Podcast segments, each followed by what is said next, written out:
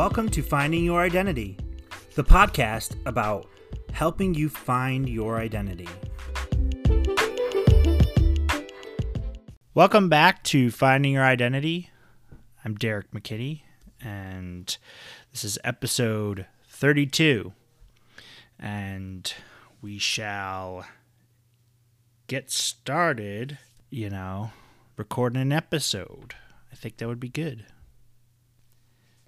And this episode is going to be about capturing the moment, as I'm going to call it. But, you know, it, it's going to be about recording stuff that happens in your life and recording those, you know, moments. And it's something that I had on my mind recently because I just happened to be thinking about how things changed dramatically in the past, you know, 10, 15 years or so with how how we do that because you know, cell phones became better and better at taking pictures, better picture quality, how you store the photos, you know. So that's like one method of recording a moment, capturing a moment and it really kind of changed things because I feel like there's a period of time where you really had uh, to kind of be more thoughtful about uh, bringing a camera along, you know, when you were going to do some kind of activity. Otherwise, you didn't really have an easy way to record it because, you know, unless you happen to bring your easel and uh, canvas and a set of oil paints or something and, and you were capturing it that way. But that's kind of old school and slow.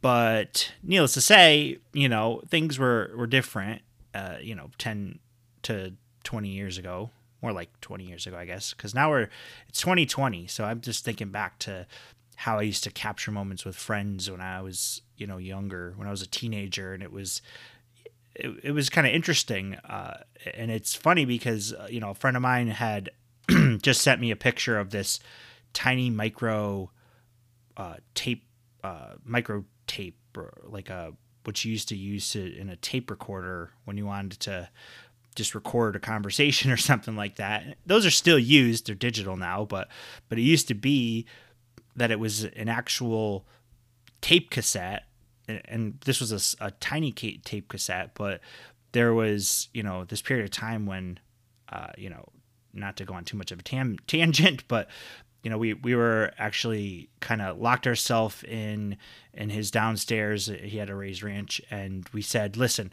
we're gonna record what's the basis for screenplay. It's gonna be the greatest screenplay ever." And we stayed up all night, and I think we started at like nine or ten o'clock at night. And we talked into this tape recorder back and forth with all the ideas and explaining the entire story and, and everything, every single detail about this story and you know come morning time where we basically had stayed up all night and it was you know probably eight o'clock the morning and it was it was like that was epic. That was you know this is going to be the best thing. It's going to change our lives because we're you know we're just teenagers at this point. I think i forget how old um at the time but it was like that's you know this is this is it. This is the big break. And and so that kind of got you know uh, he he recently just found the tape cassette and and he's like i need to find a way to uh, i need to buy the tape recorder to actually put it into play. And it, and it got me thinking about you know how we record moments in our past or you know at the time how, how you're recording something to save for the future and how that technology changes. And you kind of almost have to be a little bit thoughtful of that because the fact that the technology does change somewhat rapidly means you may actually capture something in a format on a device you know uh, uh that's that's not going to be around you know 20 in 20 years you know? So you won't actually have a way to play it back. So it, it kind of just got me thinking about that and it, it became an interesting idea to talk about you know to have a as a concept to talk about in this episode. So that's what i wanted to talk about capturing the moment you know beyond just like how you capture photos but just how you capture moments. And so that's what i'm going to talk about in this episode. And uh you know it, it's probably something you maybe don't pay too much attention to, and it, it's worth thinking about, and it's worth at least planning a little bit out uh, how how you might uh, capture things in a way that they can essentially live forever. So that's what this episode will be about, and uh, we'll talk more after the break.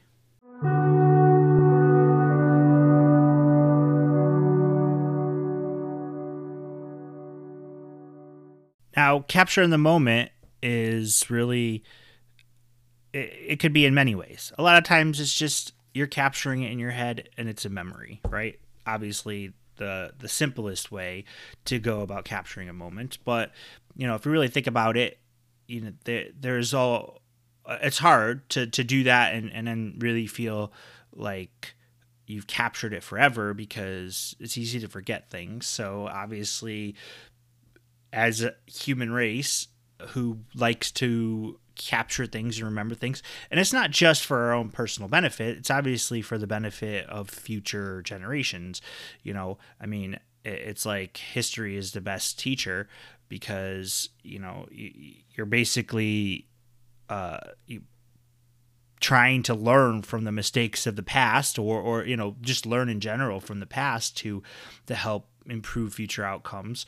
And, you know, it's, it's obviously like one of the the best ways to help improve things you know by looking at how things happened in the past how how things kind of evolved and so it was kind of out of necessity you know you think back to how uh, cave people uh, neanderthals neanderthals whatever you want to call them uh, i won't judge you for how you say it even if you say it wrong but it's uh, you know the cave paintings or the cave writings that were the first way that that things were captured, you know, essentially.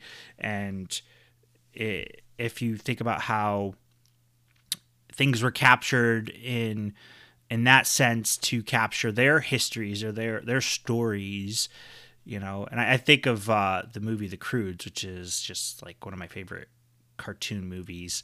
And I think it was really well done and it's a good story and it's also pretty hilarious. But how you know they kind of point to the cave paintings as uh, them looking at the previous cave paintings as warnings as to you know how things went wrong for them and what not to do. And essentially the the whole start of the movie is like they hide in a cave when there's danger and they they don't come out very often because that's what the cave paintings told them to do that being in a cave was safe. And you know obviously that like if you've ever seen the movie, you kind of realize it it needed to kind of come out to actually survive because you know the ancestors had had given them, I guess, what you could say, a path to survive up until that point, but then they needed to survive longer. And it was the cave paintings, you know, that essentially taught them that. And and obviously that's just a cartoon. It's probably not completely like out of the idea that that's what cave paintings were used to communicate, not necessarily the idea that they were communicating with people from, you know, 2020. Uh, they probably didn't even think that far ahead, and I'm sure they couldn't even imagine what kind of technology we'd have now.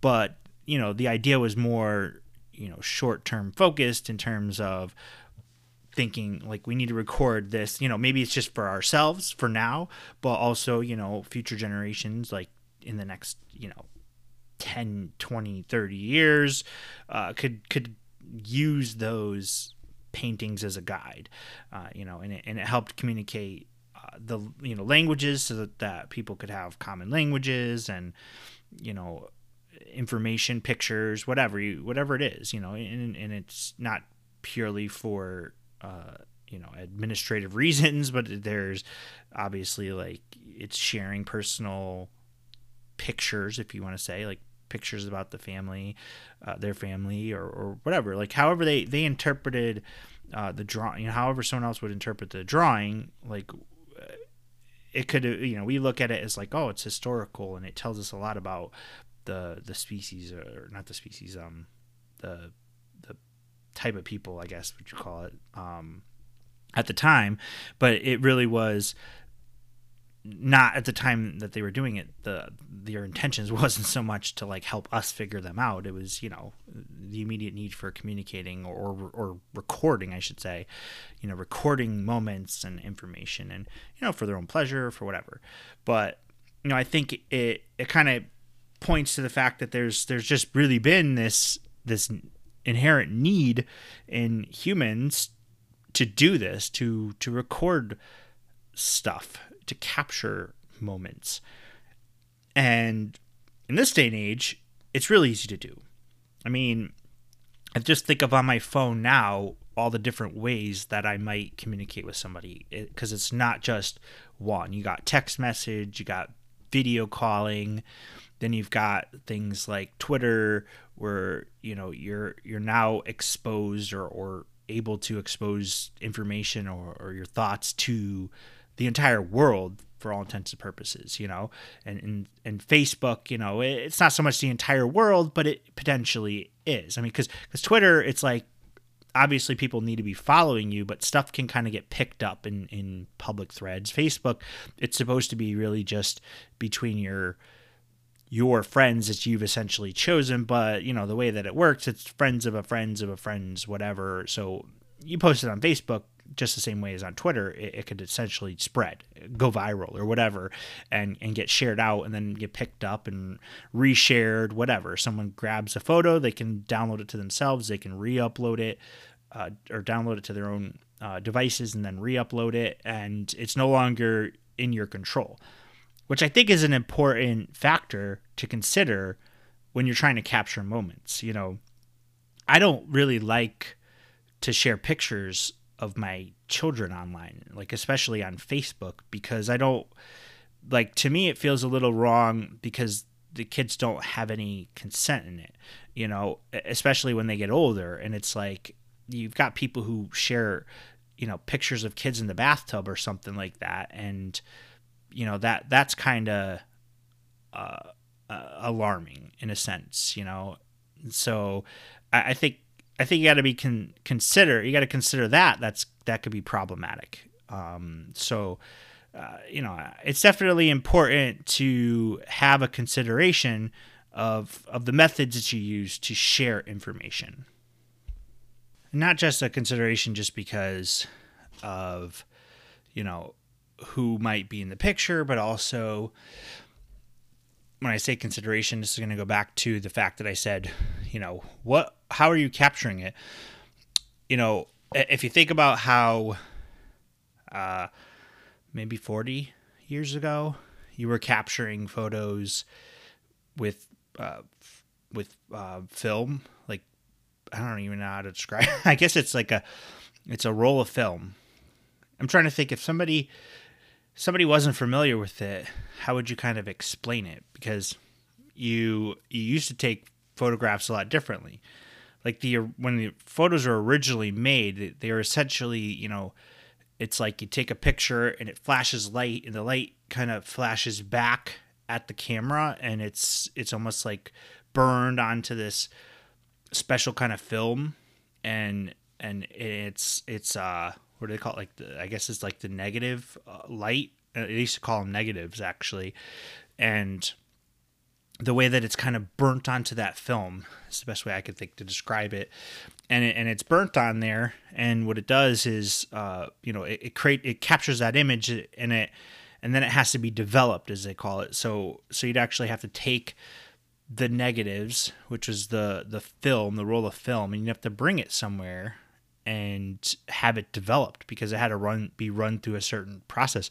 And it you know it started off that it was really um, kind of a, a crude method i guess you could say um, where you know you look at like old old photos like western pictures you know um, i can't i don't know if the cameras back then could actually like some of them were almost kind of like what they call polaroid like a polaroid where it would you know be an instant picture. I mean not necessarily instant you know like like some of those cameras you actually had to hold the exposure or or keep the lens like the light that's coming into the camera that that had to be exposed and open for a, a long period of time. Like i think i don't know I'm gonna guess maybe like two to five minutes or something, in order for the picture to actually be captured. In order for enough light to create that effect, that exposing effect, I guess you could say. And so, you know, as things evolved, the process I think for a long time, and I and I think this I think back to like the 80s or 90s, where you know it was like dark rooms and a special kind of water or something or liquid that you had to actually you know you take the the negative which was really small and you put it in the in the water and it was like the way the light bended in the water or something like that. Like I, i'm just completely going off of what i'm i'm guessing is how the process was because i didn't actually plan to talk about the process so i didn't really do any kind of research into it. But um, you know i do know from from what i've seen because i've seen this done in, in movies or um, documentaries and, and it's essentially you know you the way you lay the negative into the water, it's it's basically causing the, the picture to be able to be uh, made bigger uh, from the negative because the negative is something that's like really tiny, like fits in the palm of your hand. You know, I don't know. It's like the the this uh, tiny you know picture tiny little square thing um, that essentially the way that the develop uh, developing process was is it it was able to kind of take that picture and then essentially zap it. I'm going to use these real technical terms zap. Uh, but basically, magically make it appear on the actual film paper uh, that, that ends up becoming the photograph that you'd end up getting back. Um, you know, and, and essentially that process was kind of, I think, pretty tedious, uh, you know, to some degree. And it could, I, I remember I'd have film developed sometimes where the picture would, have some weird artifacts in it and weird blemishes, uh, you know, and, and it was all part of that process. And it was like a very, you had to be very perfect with it. And things kind of got better because I, I had a really old eight millimeter type camera, I guess. Well, not eight millimeter. I think that was a camcorder, but, um, you know, I had a, a point and shoot type of a film camera that I, I got at one point and I would take pictures and I had black and white film and I was like, I'm an artist. I'm a photography artist because I could take a black and white picture and I'd just take random angle pictures and be like, look at the magic and the art, you know, but it looked cool, you know, and it, and actually it would look cool and sometimes they they turn out like to be really cool shots. And I had when I went to to visit Rome and I took a picture of the Colosseum. Like I took a picture with the, I brought that camera and I had a black and white roll in there and I had color rolls and I, I took some really good shots. I, I think I think I could trace the blown up picture of one of the pictures I took that I had framed because I had a couple of them framed, but I don't even know like and and that's one of the problems is like I couldn't ever really replicate that because I don't have the negatives. Like I don't have the original film rolls because I did have them at one point. I have no clue where they went, and you know that that's part of part of the problem because you know the original it, that negative is what can be used to turn it into larger larger prints. You know, larger sizes of the picture. So that's again back to that whole consideration of how you're capturing it. Obviously, you can only use what's available to you, and it's not like I was taking these pictures and I'm thinking, you know, like I'll have a digital camera soon enough, you know, like I wasn't kind of, that wasn't kind of a thought. Um, but you know, I, I wish I was a little bit more conscious of the fact that I should have been, I should have held on to those negatives a little bit better. You know, I should have made more of an effort to hold on to those negatives so that I could, you know, at whatever point, maybe potentially try to redevelop them and, and and see you know how they might look today with with more cleaner techniques for developing. But kind of goes back to that point i was trying to make about just being conscious of how you're how you're capturing it and knowing okay so you know for instance that the the micro cassette tape. Having the tape is worthless if you don't have any way to play it and that's kind of the the irony of it you know because um you know i think you you kind of thought, oh well, I'm capturing it. I'm capturing it on a tape, and and as long as I've got that this tape, I've I've recorded it and I can go back to it. But if you don't you know, if you've lost the method of playing it, like it's worthless. Like eight track or four four track, four track players or eight tracks. I forget what they're. I think they're called eight tracks. Those are like a funky sized cassette tape, you know, and so that funky sized cassette tape is like unplayable without a four track or I mean eight track player. I keep saying four track. I think that's actually like a DJ thing, four track recorder. Um, an eight track I think might be spelled differently, but you know that basically is a good point to to consider. You know, is like how the heck would I play this? Like obviously, um, you know, I'm sure if you searched on eBay, you could find an eight track player you know they, they've been managed to be preserved you know? But like i think of of when i had these original um, zip drive i had this Iomega zip drive thing and it was kind of a clunky thing. It you know thing was is like the size of what an ipad is today. And um, you know i had that thing and it was it was like it hooked up with a special cable into the computer. Might have been like one uh, like plugs in as USB. Um, well, I can't even remember what kind of cable it takes. But anyways, so I had that's how I, I stored files externally. Like, because usually, you know, you'd have very limited space on your computers back then, and you'd get an external drive if you wanted to store stuff on that. And so, you know, I used to store some of the the stuff I wrote. Uh, you know sometimes i think maybe like music files or or whatever like anything that i any kind of media that i had i would store. And i'd store it on that that uh, those little disk drives. And those disk drives didn't really like store a ton. So i might have had i don't know 10 or 20 of these disk drives. And then the the drive um, stopped working.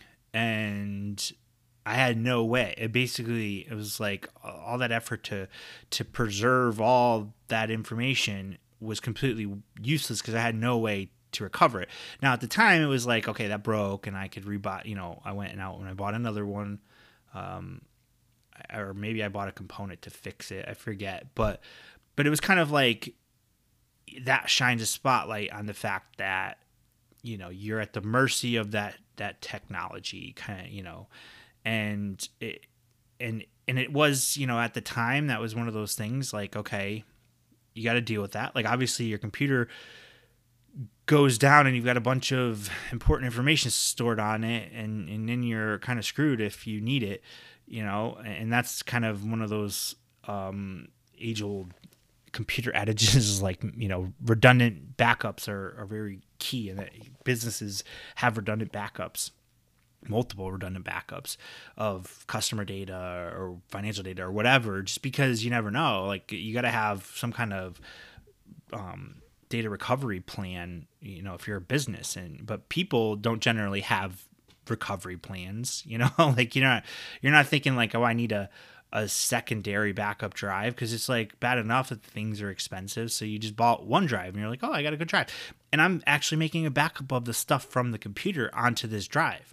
But then you get to a point where you're like, oh, I'm running out of space. And you start deleting the data on your computer and you're like, well, it's okay. I've got a backup. But then if the backup method fails, then what? You know? So like that's just something to, to kind of keep in mind, you know, when, when we're using um, new technologies to capture moments and, um, you know, other than your memories. Although you could get uh, hit in the head and have amnesia, and then and then your personal recovery or backup method is is unable to recover memories, and, and it, it, stuff can just happen like on extreme levels. But but I think with proper preparation, you know, from a personal level, like you can avoid some of these problems, you know, such as you can have the the disc so you have the disc. So as long as you have a, a way to kind of go recover that that technology uh, the the problem is is now okay so a micro recorder might not necessarily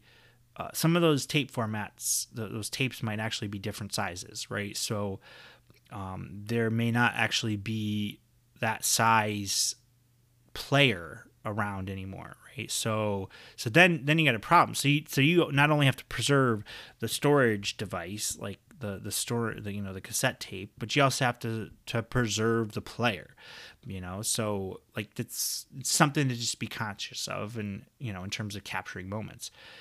And then you got like it, this still happens because because one of the problems that I had recently was I had I had several uh, what they call NAS drives, they're network uh, storage drives, network access storage, something like that. Um, they just call I call them NAS drives.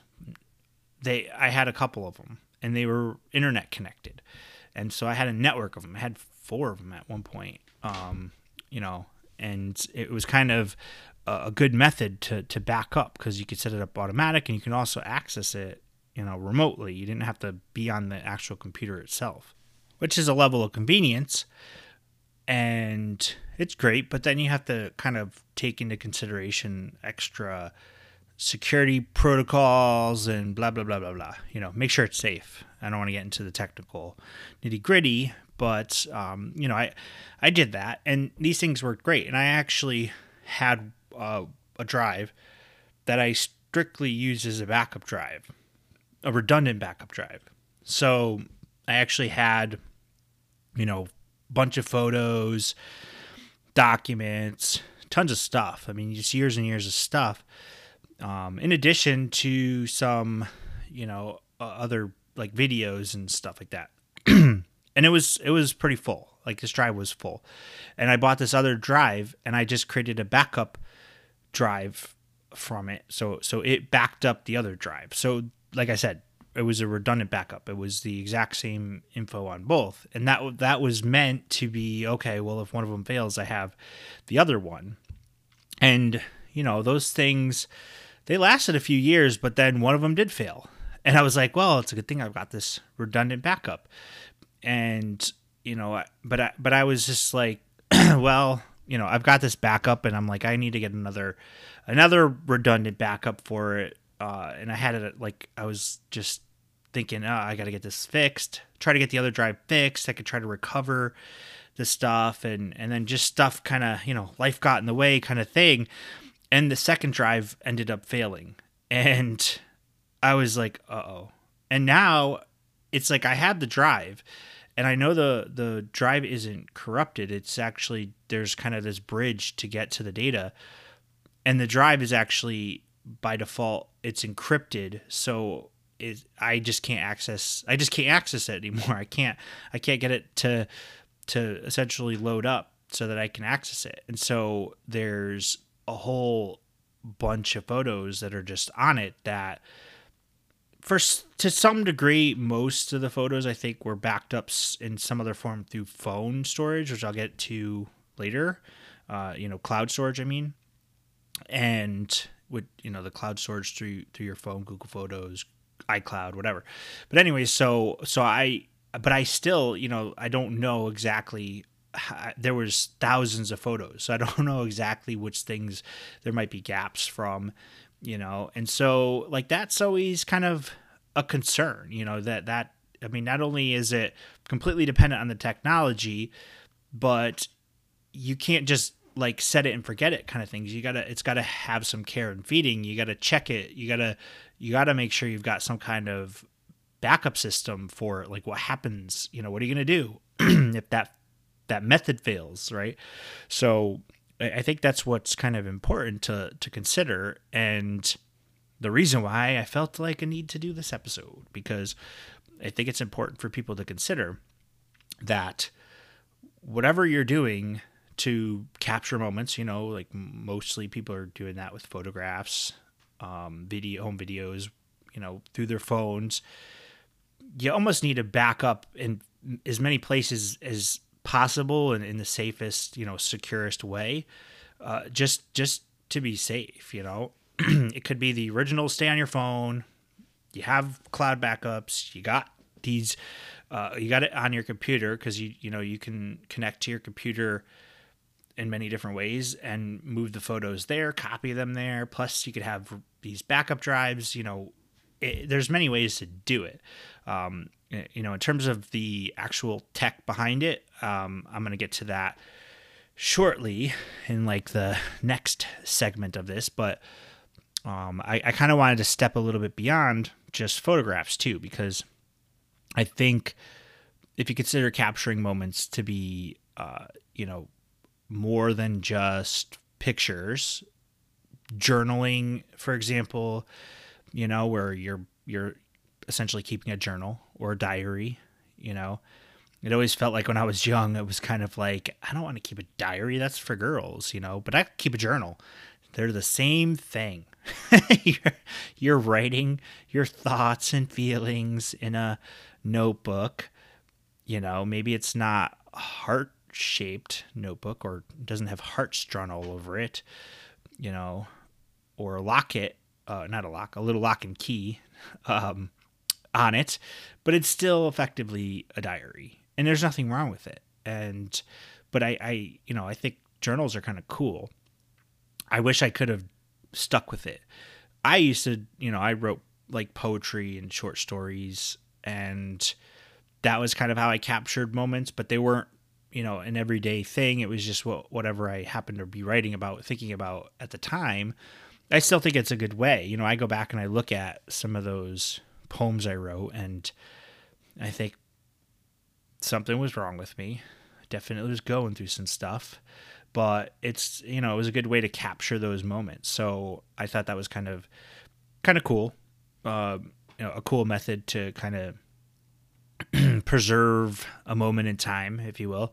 And I think it's it's you know one way to do it. There's other people who do scrapbooking you know, which does involve photographing, but it also is kind of like mixing journaling and photograph, taking pictures, uh, you know, where you basically post, uh, paste your photographs into a scrapbook and, and then write, you know, stuff around it or, or type it and print it and then paste it in there. Whatever, whatever method, you know, you're still capturing the, the moment, if you will. And scrapbooking is kind of a cool thing. Um, now you can do like digital scrapbooking, and you know, uh, if that's how you approach it, then then great. You know, so I think it's important to do it regardless of how you do it. That's the the main thing, because uh, you you want to preserve stuff. You may want to preserve like before you're married, you know, or you have kids or or whatever. You know, you may want to to capture things, thoughts, stuff you did that before that so that you can share it with your your future family, you know? So eh, however you kind of capture the moment, it's it's kind of a critical a critical decision you know? It, it may just be like oh well it's just this moment in time. It's not a big deal. But it could have an everlasting impact on the future if you think about it. You know if you think about how you um, you know, might be writing advice to yourself for the future. It's like you come up with a really good idea in the middle of the night and you wake up and you're like, oh, I wish I had somewhere to write it down. And you have got a little, you do have a notebook or something, and then you write down that brilliant idea, and then you wake up the next morning and you're like, oh my gosh, this actually was a good idea. This wasn't just, you know, some kind of midnight random thought that made sense at 2 a.m., but has no no sense about it at you know this uh, eight o'clock in the morning when I'm thinking clearly. But you never know. Sometimes you do. It's like you have an uh, invention idea or something like that that could be that could be brilliant. You never know. So it's worth it. It's worth it to kind of capture that. So capture the moment.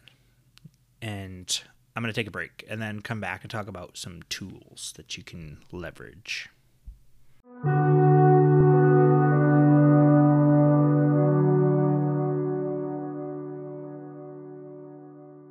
Okay, so what can you do? Lots of things. I'm going to go through with uh, a list of things that I personally do, you know, use. Like obviously taking pictures. But, you know, taking pictures is great as long as, you know, you don't lose your phone or you know, you don't accidentally delete them. And so what I mean is, you know, having some kind of backup system is important, which I mentioned before, but I like to use Google Photos. You can use that on an Android device or you can use it on an iPhone. There are some things to be conscious of while doing it. You know, I mean, for one thing, you can have it set to automatically back up, uh, you know, at, at all time. You know, like anytime that it essentially you take a picture, it, it'll automatically back up. That doesn't necessarily mean that it's public, but it means it is being stored on some server that's you know out of your control and you, know, you always have to imagine if google is keeping redundant backups like how deleted is something when you delete it? Uh, it's supposed to be deleted but you never know. You never you just never know. Like you know you take a picture on your phone and it's not backed up anywhere else and you delete it you can feel pretty confident that it's gone although there's you know forensic specialists who could probably recover that photo. That's a whole different story about how how data drives work essentially. But you know i don't know. If you're not taking appropriate pictures and you're worried maybe you need to not take appropriate or inappropriate pictures. Or you need to use a different kind of device to do it. I don't know. But bottom line is just be conscious of the fact that you take a picture and you use some kind of cloud backup. It is going to be on a server and it's going to be out there and it it isn't necessarily shared with the rest of the world but it does live on some kind of device that's out of your control. And and you know if there's like a data breach or whatever you know that stuff can get exposed. So you know the, the next step is though is okay you've taken pictures and it's like all right you know what? I just took pictures of of a recital or a sport event or or whatever and i want to share this. So you know google photos lets you create albums and then share them with other people and and the nice thing is, is then they can share pictures so if you're both at the same uh, event and you know you've taken pictures and they've taken pictures you can combine them all together in that same shared album which is kind of cool now I know like iCloud has something similar, but you know I'm not an Apple person. I don't really like iPhone, so that's not my that's not my jam, and I'm not gonna even try to explain it because I don't care too much about it. But you can go out and you can figure out how how you can do essentially the same thing. You know, there's tons of ways to do it. You can do it with Dropbox too. You know, you can have a Dropbox um, account and have it automatically back up photos, and you can share the uh, folder that you store those photos in, and and essentially, uh, and, and I think you can open the photo or open up the folder so that other people can contribute to it and do the exact same thing. So it's really just pick your pick your technology of choice, you know, or method. So Google Photos though, like I like I said, it works on iPhone, works on Android, and it's great, but it also excuse me, it also has you know some privacy concerns and so you know i, I felt like uh, at the very least i should help guide some people you know who care to to want to know um, you know help help guide how to kind of be safe you know? So uh, there are privacy settings um, that i was looking up you know just to kind of get clear clarification but basically it, eh, let's put it this way. Google a lot of times by default, unless you're going through a setup process and you're reading every part of the screen, you know, they kind of have stuff turned on by default, you know, like share data, share error reporting, share whatever, whatever, whatever. You know, they're because they, that's their business is data and and having people have that stuff turned on is critical to their business. So you got to sometimes go out of your way. I might have mentioned this in, in previous episodes about the practicing safe internet, but you got to go out of your way to to turn turn these things off. You know, like in your browser in general, in Chrome, in Firefox, in Safari. You know, if you go into to settings and you go to privacy settings and you really dig into it, you could see that it'll say, you know, automatically send crash reports or um, you know, or or there's even the option for uh, don't allow tracking. Like it'll tell websites, hey, don't track me. Uh, not that it might, not that it has that much of an impact, but some sites do re- respect it, like the big reputable ones do. And so you got to go out of your way to turn that setting on to say don't let websites track me. Same thing as is um, you know with the photo privacy settings. You know you gotta um, be conscious of the fact that sometimes by default your photos are tagged with a location. You know with geolocation like longitude and latitude coordinates are actually embedded as metadata on your photos when you take them. You actually have to go out of your way to turn that off. I don't know if that one's on by default, but sometimes you accidentally turn it on because you'll get prompted and you're like, I just want to take a picture, and you hit buttons, and the next thing you know, you've you basically are tagging every single photo with your location of where you took it. Now Google looks at that um, that data, and that you know is part of the whole like you know mapping your life essentially, digitizing everything about these users all their users lives uh, like where where photos might be taken might be of value to advertisers obviously right? Um, so you got to be conscious of it. I don't turn that setting on. I don't like that setting. I think it it really to me has no value at all to have geolocation coordinates pinned to my photographs.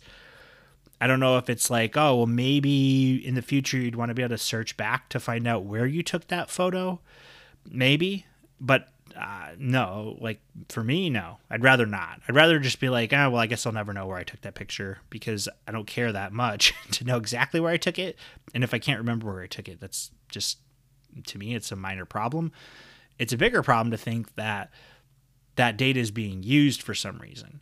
And even though, you know, it's technically not public, it's still, you know, anonymously being stored. And so I just don't, I don't like that feature. Turn it off I, I recommend people turn that off. You know, you go into settings and you go under photo settings and and you turn off you can turn off location history first of all it's one thing. You can turn off um, having your photos tagged uh, with with geolocation. So uh, those are like the first things. Then you know error reporting a lot of times i turn off because because you can set like sometimes you get prompted if your apps crash on your phone. This is specific to apps. It'll say do you want to send a crash report to the app creator? You know? And and that can be useful to them. If your app crashes a lot then you know by all means send a report once in a while. But be conscious of the fact that it needs to capture a whole bunch of data in the report in order to try to help troubleshoot what was wrong. And so it could be like you kept typing something. So it means whatever you typed is going to get sent along with that report. So you gotta you just gotta be aware of that, you know. So I I always turn off crash reporting and uh, you know I don't I don't like to I don't like to share stuff uh, because I feel like you know I'm definitely a proponent of I should get something out of this. You know, it's a one sided relationship.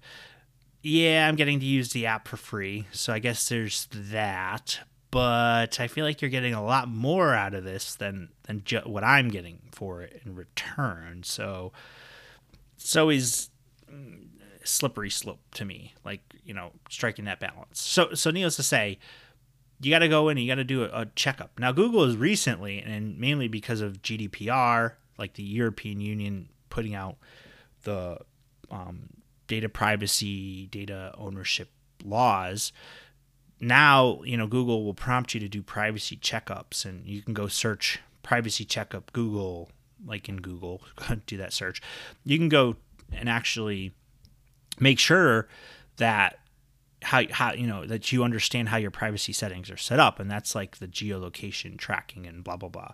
So you know not to blah blah blah my way through through that it's important to know all the what all is inside of that blah blah blah but but there's a lot of details to it so i don't want to drown in trying to cover all that. So, you know, mainly you got to be aware. You got to go into settings. You got to go under privacy settings. You got to look, see what's set. I, you know, will sometimes just go in and I'll just do a clean slate. You know, I'll go search Google and do my activity.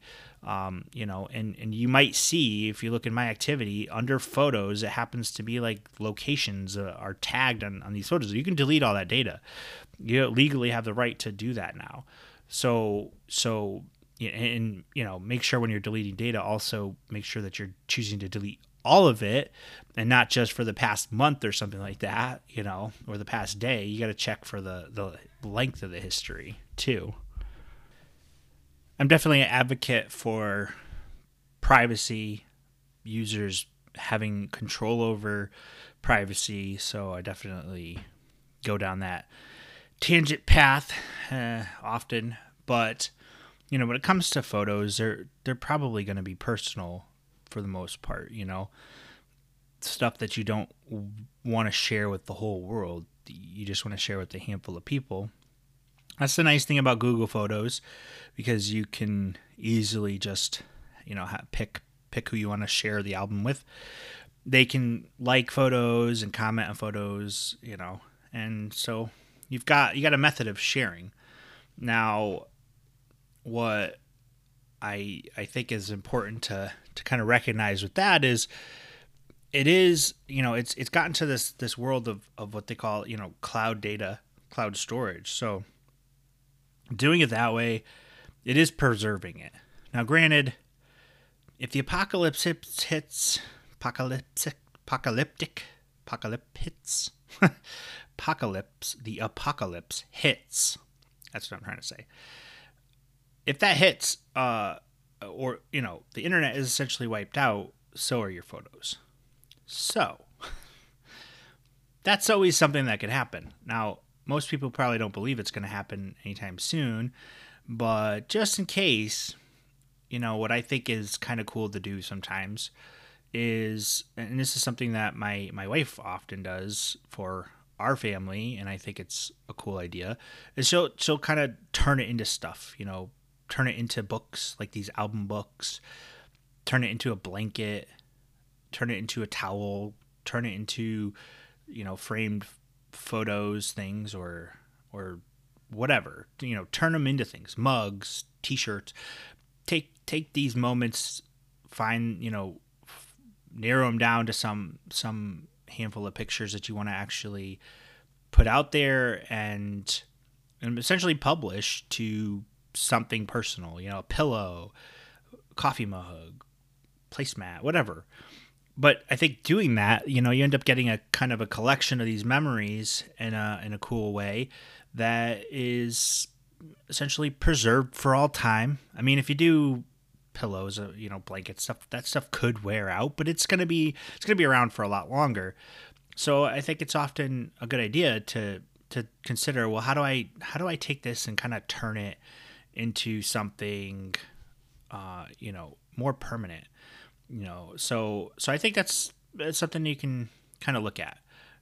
I think it'd be a good idea you know? Uh, so you should look into doing something like that now some other things like if you're into into writing um, you know you need something that could and I'm not getting paid for this. I'm not getting paid to push Google Photos, uh, you know, or any apps that I talk about, Dropbox. You know, I just happen to know the technology and I've used the technology, and I I don't like Dropbox because I don't want to have to pay a ton extra.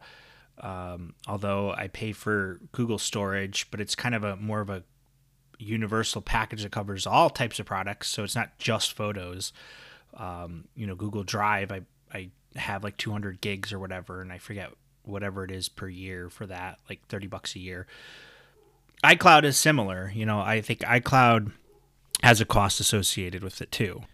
Whatever you choose to use as a tool, you're going to obviously have to weigh the costs, you know, because there's always some cost could be hidden it could be obvious you know you, you pay for icloud or dropbox or google or you sacrifice your own uh, digital identities because you're giving up data, whatever it is, you got to evaluate that kind of thing. You know, you just got to make sure you're aware of whatever you're using. There is another tool that I wanted to mention, which um, is called Evernote, and I like it because it's it's cloud based and it has uh, a free version.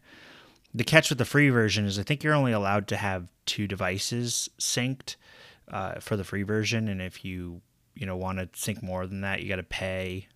Uh, I don't know how much it is actually, but uh, I, I, generally just use the free version. Uh, sometimes I have to go and disassociate a, a device so that I don't have to pay.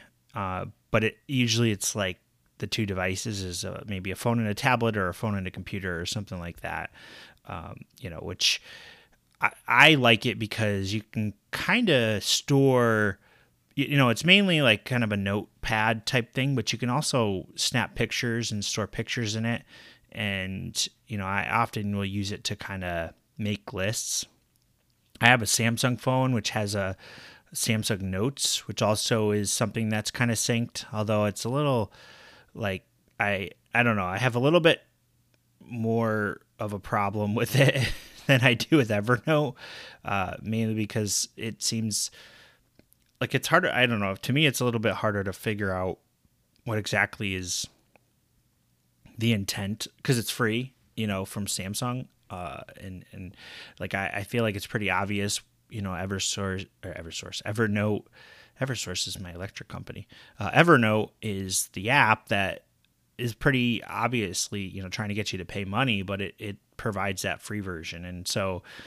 you know i i I know I know the intent there. You know, they they're always trying to get me to upgrade. You know, they're always warning me I only have two devices synced and I can have many more, but I can't really see the value in having more than that. I mean, it might be nice if I could sync three, like a phone, a tablet, and a computer. You know, but I can live with just what I I have available. So I don't, you know, kind of I don't pay. Uh, I don't push myself to need it. You know, I kind of stay within the uh, color within the lines with that one, and you know, stay with to what's available. But um, you know, I, I think it what to me is kind of critical is you know a part of this uh, evaluation of all these tools is you know what's the potential longevity of it. I feel like they're all kind of questionable. What happens if Evernote just kind of ups and disappears? you know so uh, occasionally i kind of think uh, what do i what do i have in it you know i kind of do an audit uh, what's in here that i might need i feel like you know generally speaking the app isn't going to just disappear if the company goes under uh, you just lose your sync because maybe they shut down their servers but you know you at least have your local version and you know if you hear that they shut down or you know they generally will warn you um, you can figure out an exit strategy for that. So it's often important to kind of consider those things, you know, and I feel like people can kind of overlook it. Uh, you know, with the drives that I mentioned earlier, you know, the it, it's just so easy to set up. You literally, it's plug and play. You plug the thing in uh, to a USB port, and you know you've got the drive going. Uh, the next step is you hook it up to uh, an Ethernet cable, and it hooks up to your router, and you're you're online but you got to go to the next step which is you to you know log into it you know follow the instructions on how to log into it and change the default passwords because just because it's on your network and you feel like your network is safe doesn't mean that that somebody can't hack into your network and then you're just using the out of the box username and password on one of those drives and now that drive is easily compromised. So you know you gotta you gotta think about all these things because it's all capturing data, you know, and and part of this is you know I, I called this capturing the moments, but it's where you put in those moments and what are those moments, and generally these moments are captured as data unless it's a memory, right, which is kind of data ish, but it's in your head. You know, it, it's it's got to be stored. You know, so it needs devices. So everything that you're you're doing you know, we're, we're out of the age of digital cameras where it was really, uh, I mean, not digital cameras, uh, film cameras, you know, where it was film and, and it was kind of captured on that film, and that was the only avenue to get something uh, developed, you know, was through uh, taking the picture, having it put on on those negatives, bringing the negatives to, uh, you know, a photo place and a one hour photo or whatever, and then having them developed. And that was kind of that easy single path or whatever. Now it's like a digital camera has an SD card or some kind of memory card that you gotta, you know, maybe hook up the the camera via USB to a computer, which then you transfer those photos to a folder, and then maybe you upload them to Walgreens or CVS or Walmart, and then you know order prints and then you go pick them up and you know but now it's it's digital data and, and you have to consider how that data is being transmitted you know over the internet and how it's getting stored and those photos don't live just on your camera anymore. They're stored on walmart servers or cvs servers and all this stuff is just you know it's exposing it. So it's like another thing you have to worry about you know? It's it's like this thing that it used to be simple when it was just kind of a film camera and there was just that one avenue to getting something developed. Now you got to be conscious of the fact that you know how how are you turning something into some kind of digital print? Or are you are you doing that? Or are you just storing it on a drive? You know just stuff to consider you know as as kind of the wrap up here.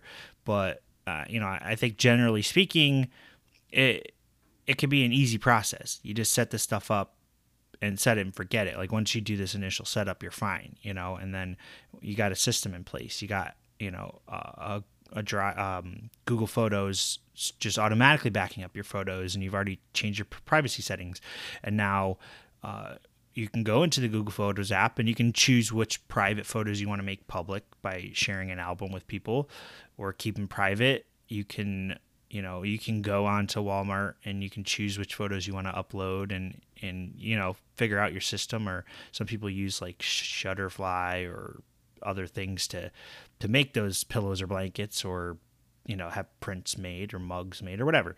Um, so you know i think eventually you kind of figure if they just sit on a drive it's like you take all these pictures and that's it. It's like oh did i really you know i really didn't do it justice. I captured the moment but i didn't really kind of follow through you know?